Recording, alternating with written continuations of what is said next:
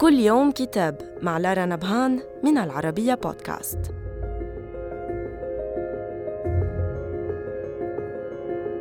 كتابنا اليوم بعنوان حصار مراوي في الفلبين جذور التطرف وهشاشة الدولة.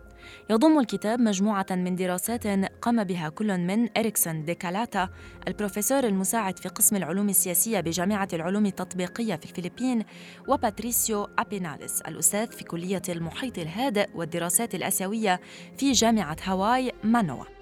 ونخبة من الباحثين والمحاضرين يستعرضون فيه تاريخ وحاضر الجماعات الإثنية والدينية في الفلبين وعلاقتها بالدولة وتشكلها ومؤسساتها والقضايا التاريخية المتراكمة عبر حقب الاستعمار والانقلابات العسكرية وانعكاسها في السلطة والأحزاب السياسية وما نتج عنها من توتر متبادل ترك تأثيره في المجتمع والدين والسياسة.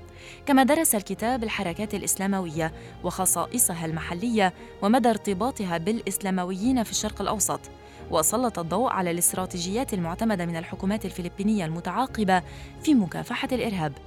صدر الكتاب عن مركز المسبار للدراسات والبحوث وإلى اللقاء مع كتاب جديد.